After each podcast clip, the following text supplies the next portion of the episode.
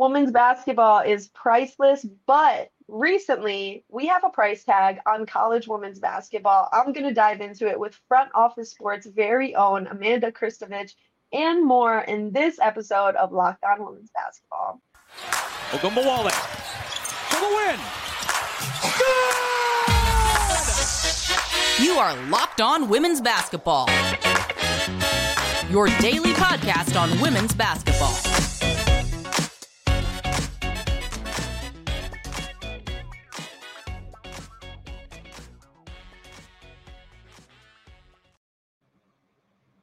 To discuss regarding this deal, and Amanda has so much experience in all things NCAA that we're going to get into.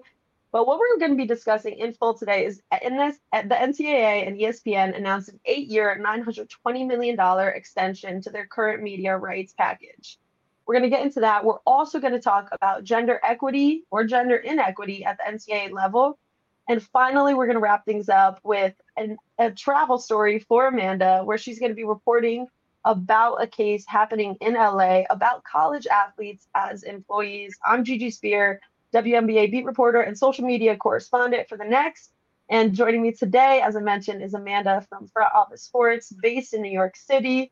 Her work has previously appeared in USA Today and the Wall Street Journal. She holds an MS in journalism from the Columbia Graduate School and a BA in English from Georgetown University.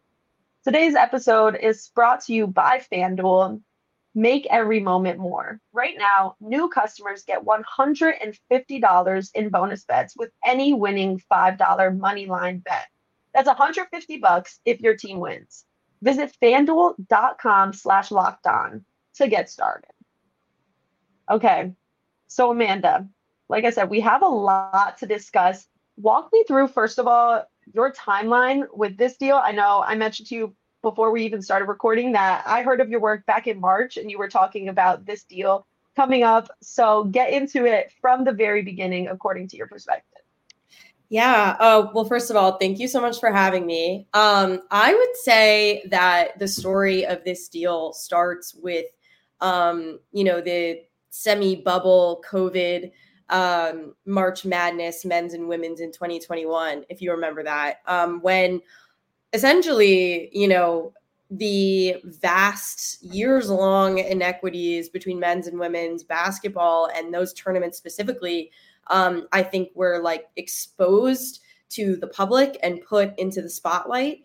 Um, and I think at that point, everyone started talking about okay, well, the gift bags are different and you know the advertising is different and you know like the food is different but what became clear was that the real inequities were structural were behind the scenes were particularly related to revenue and one of them was this um, this media rights package that espn and the ncaa had signed that bundled like 29 championships including women's basketball into one deal which maybe at the time it was signed um, in like the early 2010s made sense, but it at this point clearly undervalued the women's tournament.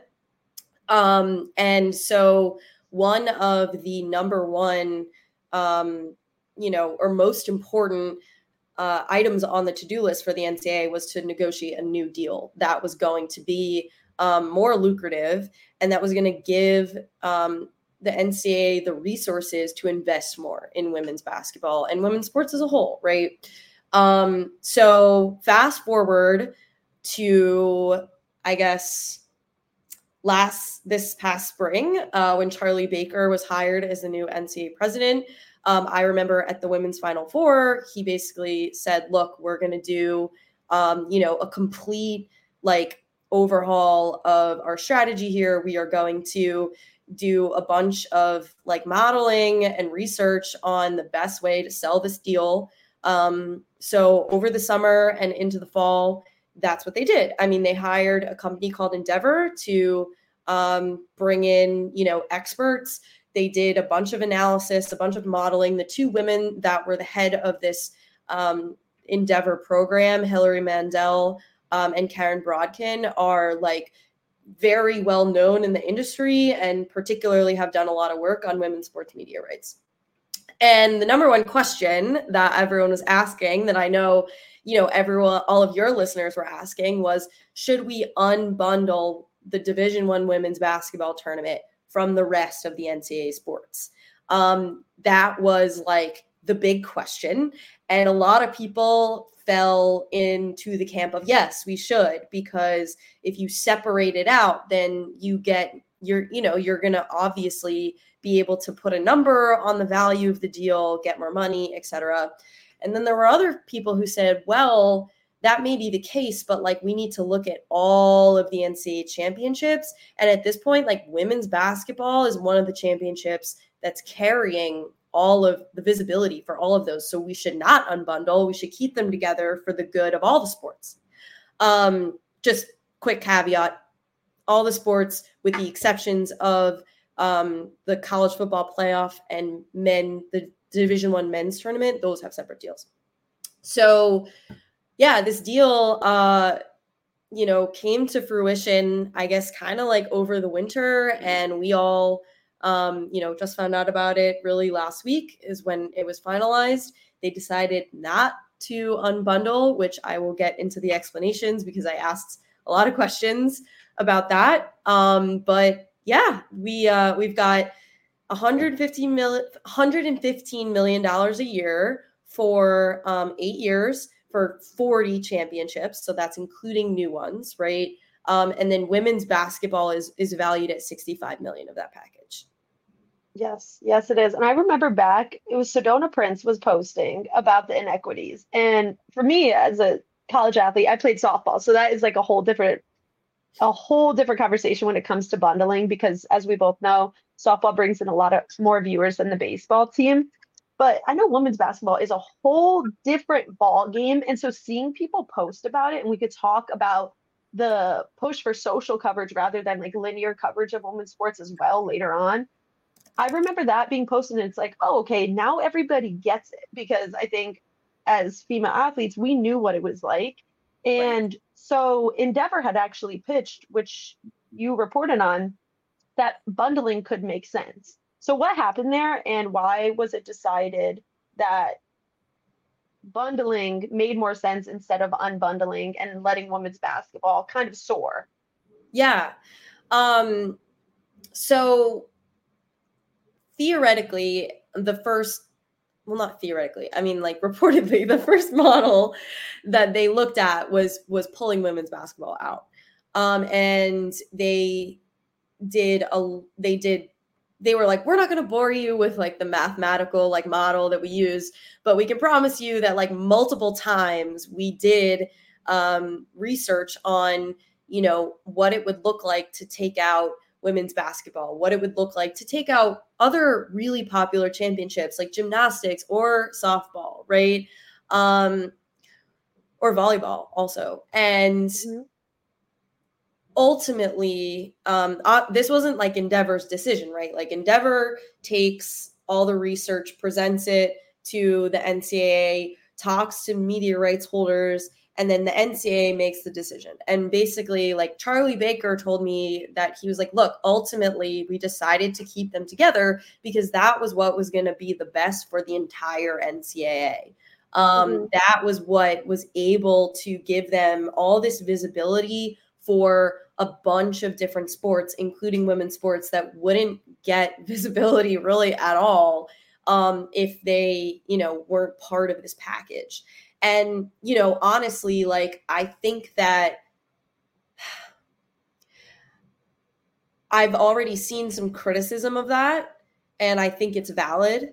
But I will also say that, like, if the NCAA is going to be true to what the NCAA is supposed to be, which is looking out for all the sports and giving opportunities to all the sports at all the divisions at all levels, like, I, I ultimately think that they stayed true to that goal with this deal. Um, is it possible that they couldn't have they could have gotten a few million dollars more if they had, you know, pulled women's basketball out? Sure. Um, they also told me though that there were non-monetary components of this deal. Um, for example, a requirement for long form documentary style programming, long form journalism, which is not usually a requirement in a media deal, but it is in this one. Um, you know, a requirement that the championship games for several different championships are going to be on ABC, which is really, really a really big deal. Uh, ten, there are going to be 10 different selection shows for different sports. Um, that's also a requirement. Like those are invaluable tools that, you know, aren't directly tied to dollars, but they're indirectly tied to dollars. Um, so I, I definitely like think, and then there's one other thing I want to add too, which is just that this media market is not the media market that it was two years ago. This is the most difficult media rights market in history, like modern, you know, television history. Um, literally, the Pac 12 couldn't get a media deal. Okay. Women's basketball was able to get, um, you know, a multiple of what it was l- the last time. So that also is a factor. Like if we were, if they had signed this deal a year ago or two years ago, it would have been different. But I think that's also important to note that like nobody is getting the money they thought they were going to get. Mm-hmm. And so what they got in this deal for 40 different sports, it's pretty good. It is pretty good. And there's more to talk about. I just want to mention again that today's episode is brought to you by FanDuel. Make every moment more. Right now, new customers get $150 in bonus bets with any winning $5 money line bet. That's 150 bucks if your team wins. Visit fanduel.com slash locked on to get your claim now. Okay, so we're talking NCAA tomorrow, today, and tomorrow Howard will be back diving into one team in the NCAA, and that is Michigan State with their head coach. Turning back to Amanda, though, you mentioned that this is the best deal for the NCAA, and there's a lot more to it that a lot of people don't know about. But what I would like to get into a little bit more in this segment, too, is the tackling of the gender inequity problem at the NCAA. And you had mentioned back in March that the NCAA is has to fall under the guidelines of Title IX. ESPN doesn't though. So ESPN is doing this deal because it makes sense for their business. So how do you think that business deal factors into this for ESPN? Because we heard a little bit about why this makes sense for the NCAA. Yeah, um, and also I'll add the caveat that like the NCAA as an entity legally doesn't have to abide by Title IX, but all the schools that the NCAA is part of do. So that's a fun little legal argument oh. that we can get into. Ultimately, though, the court of public opinion, you know, is is forcing the NCAA to definitely There's you know, that equity. Um, so there are two things about this deal that I think are going to help with the structural issues at the NCAA. The first being um, units, and in the women's basketball community, units have become, uh, you know, the most important conversation. I think every single time a, a, a, prominent women's basketball coach is asked, What do you want the NCAA to do to improve equity? They talk about units. For those of you who don't know what units are, that's basically uh, the NCAA giving like kind of prize money distributions um, to the division one conferences of division one men's teams that get into the tournament that do well in the tournament. You know there's this like very specific system that i won't bore you with. But essentially that happens for the division one men's tournament. It does not happen for the women's.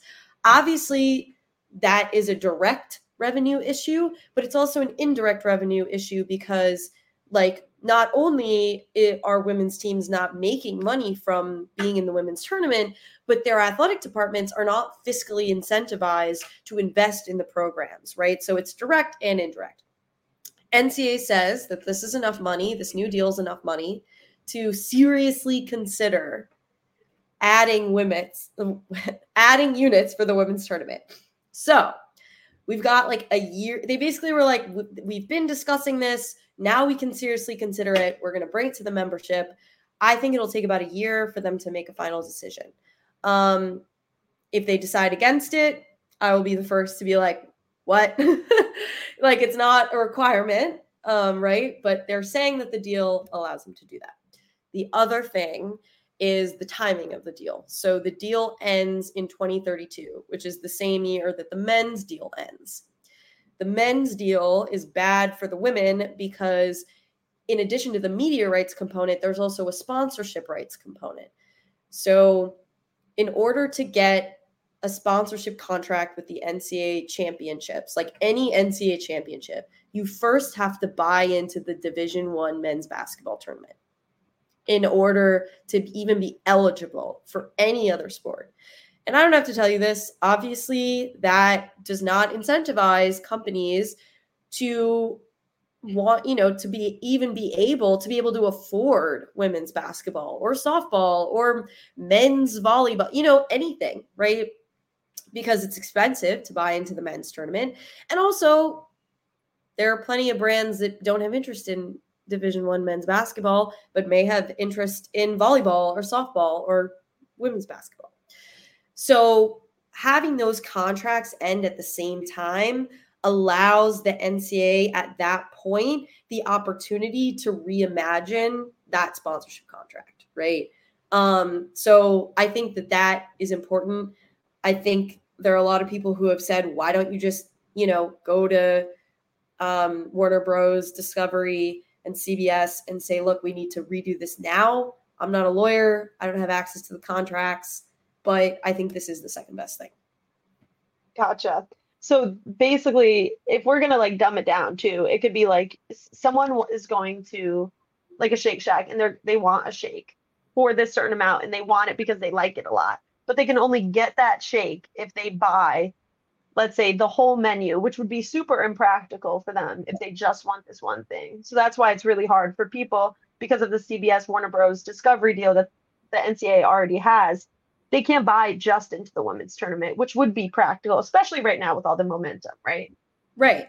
I mean, look, this is this is my favorite example, um, which if you really think about it, a lot of women watch men's college basketball, so marketers take note. But like why would Tampax want to spend a bunch of money on the Division One men's basketball tournament as a sponsor, right? Doesn't make a lot of sense. Maybe maybe you you could argue it does because a lot of women watch the tournament, but like from sort of like a storytelling perspective, maybe it doesn't make a lot of sense, right? But why wouldn't Tampax want to sponsor the women's tournament, right? Mm-hmm. But they can't they can't pick a la carte. They have to buy the men and then be eligible for everything else. That's a great example. I think that's super impressive. And then I, it could be in something that is modeled right now at the NBA, WNBA level, where sponsors might want to come in just for the the W. And we see like Skims is kind of breaking the mold for both of those. There's more to come with this show with Amanda. I'm already learning so much from her. So stay tuned for the final, final segment of the show. And this episode is sponsored by BetterHelp. Make your brain your friend with BetterHelp. Visit betterhelp.com slash locked on NBA today to get 10% off your first month.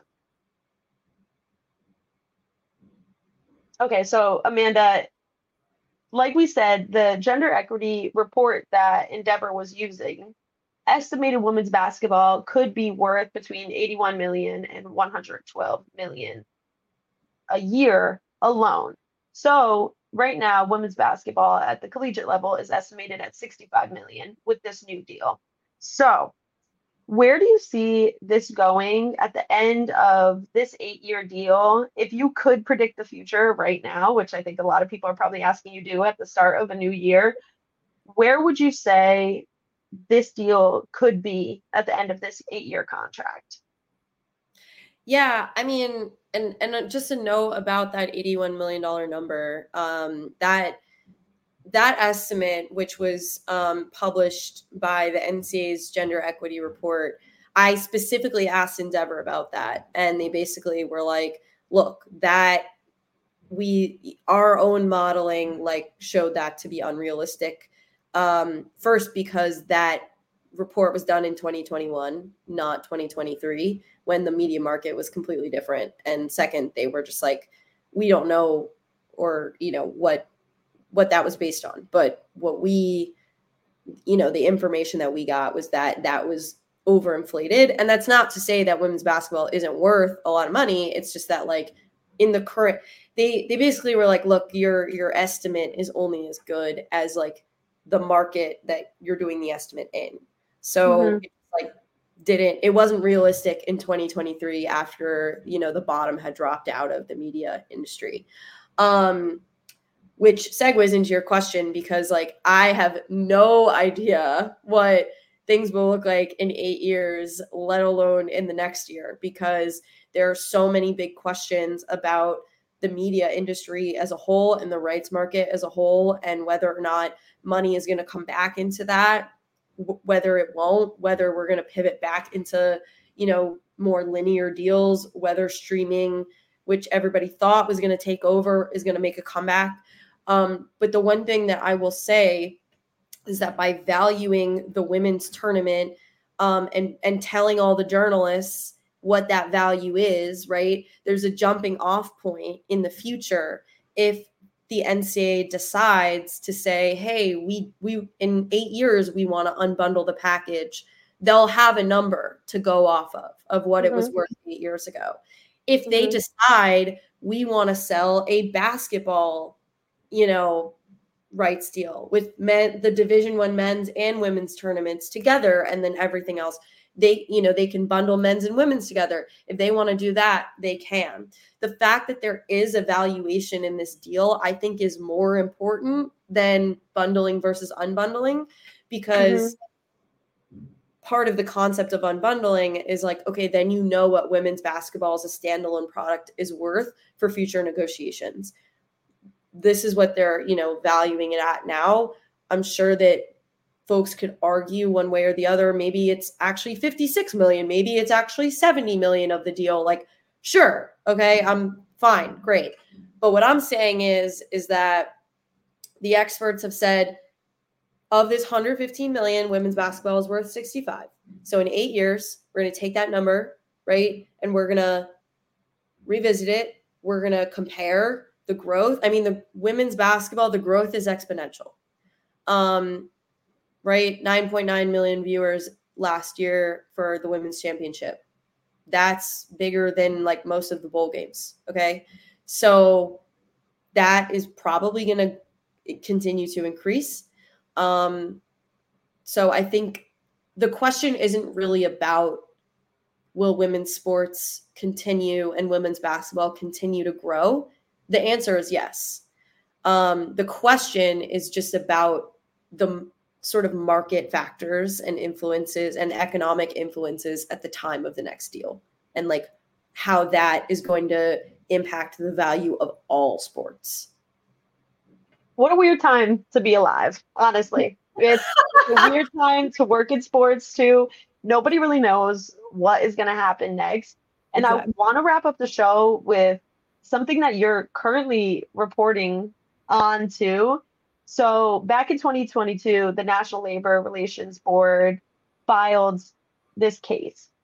And the charging party is the National College Players Association, which alleged that the Pac 12, USC, and the NCAA have all misclassified USC football players and basketball players as amateurs rather than employees. And like I said earlier in the show, I remember having this conversation when I was a college athlete. And this was one day we're all sitting down as teammates, we're calculating the amount of hours that we spent, and compliance says you're maxed out at 20. There's no way you only spend 20 hours a week playing your sport, especially in season, and especially for basketball players who have to travel a lot to games throughout the week. So, I want to hear your thoughts on the case right now. And you're going to be going to actually report on the case live in LA so, yes. yes, tell me as much as you can right now. Yeah, so the short version of the story is that um, obviously this is an ongoing debate. Um, there are several different sort of like legal avenues which various advocates are trying to get athletes classified as university employees. This is one of them. Um, the trial started in December. I was there for the first few days. It's picking back up in January. I'll be there for a few days of that. Um, and then we'll get a ruling sometime in the next few months from the NLRB, and I'm sure it will be appealed. So this is going to be this is going to take at least a year, I would say, to get a final legal decision. And like I said, there are other courts considering similar ideas. Um, but ultimately, I think what is most important to note about this particular situation is that the argument is that division one football and men's and women's basketball players okay it's not just men's it's women's too um yeah we all know that they generate billions of dollars. Legally though a lot of the arguments are centered around control. And like you just said how many hours are you expected to put into your sport? You know does your sport control when you wake up when you go to sleep um, when you take classes, what classes you're taking, what you eat, how much you weigh, how much water you drink. Um, you know, when you travel, can if you go to a city for a game, are you allowed to meet your friend for coffee who goes to school in that city? No, you're not, right? I don't have to tell you that. So a lot of the question here is about control.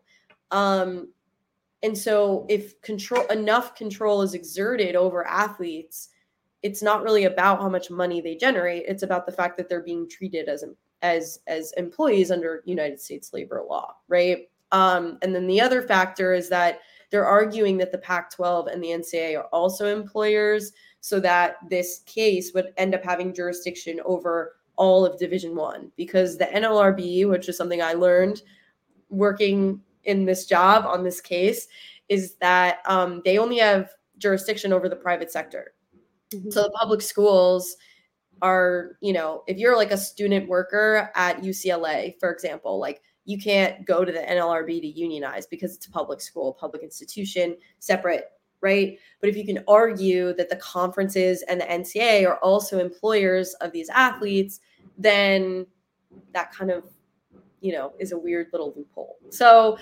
uh, we'll see what happens. It's very it it was very interesting. Not a lot of people were covering the trial in person, which was a mistake in my opinion because this could change literally everything and I think it's going to be the I think that the athlete employment question is going to be the biggest story of the year. Um, but yeah, I'm fortunate that um, you know I'm going to go for FOS and be able to you know sit in the court the little courtroom in LA and it will hopefully be sunnier than in December. I was excited about sunshine in LA and it rained the whole time I was there for the trial. So we'll see. But yeah. Everybody, I hope you wish Amanda a very safe trip and you follow her work for FOS. Amanda, I know your Twitter's listed there. Is there a better place where people could find you or is Twitter the best? Honestly, Twitter is the best. Um, you can also like follow me on LinkedIn I guess. Mm-hmm. We post a lot on LinkedIn. But um, yeah, I definitely follow me on Twitter uh, slash X slash whatever it is. I post um, all my favorite stories there. And um, if you go to frontofficesports.com and like I have an author page too. Um, but yeah, I would definitely check out all the work. My colleagues are amazing. Uh, they're also doing awesome work about the business of sports, college sports, everything. Um, so yeah, thank you so much for having me. Amanda, my pleasure. Thank you so much for coming on Locked On Women's Basketball. And thank you, listeners, for making Locked On Women's Basketball your first listen of the day. We covered all NCAA today. And to dive into one particular team, make sure you tune back in tomorrow because Howard will be back with the head coach of Michigan State. I'm Gigi Speer. You can find me on Twitter slash slash X at Gigi underscore Speer. Make sure you check out Amanda Christovich's work at a Christovich with two H's at the end. Don't forget. Thank you so much. Amanda, talk to you soon, and everybody have a great day.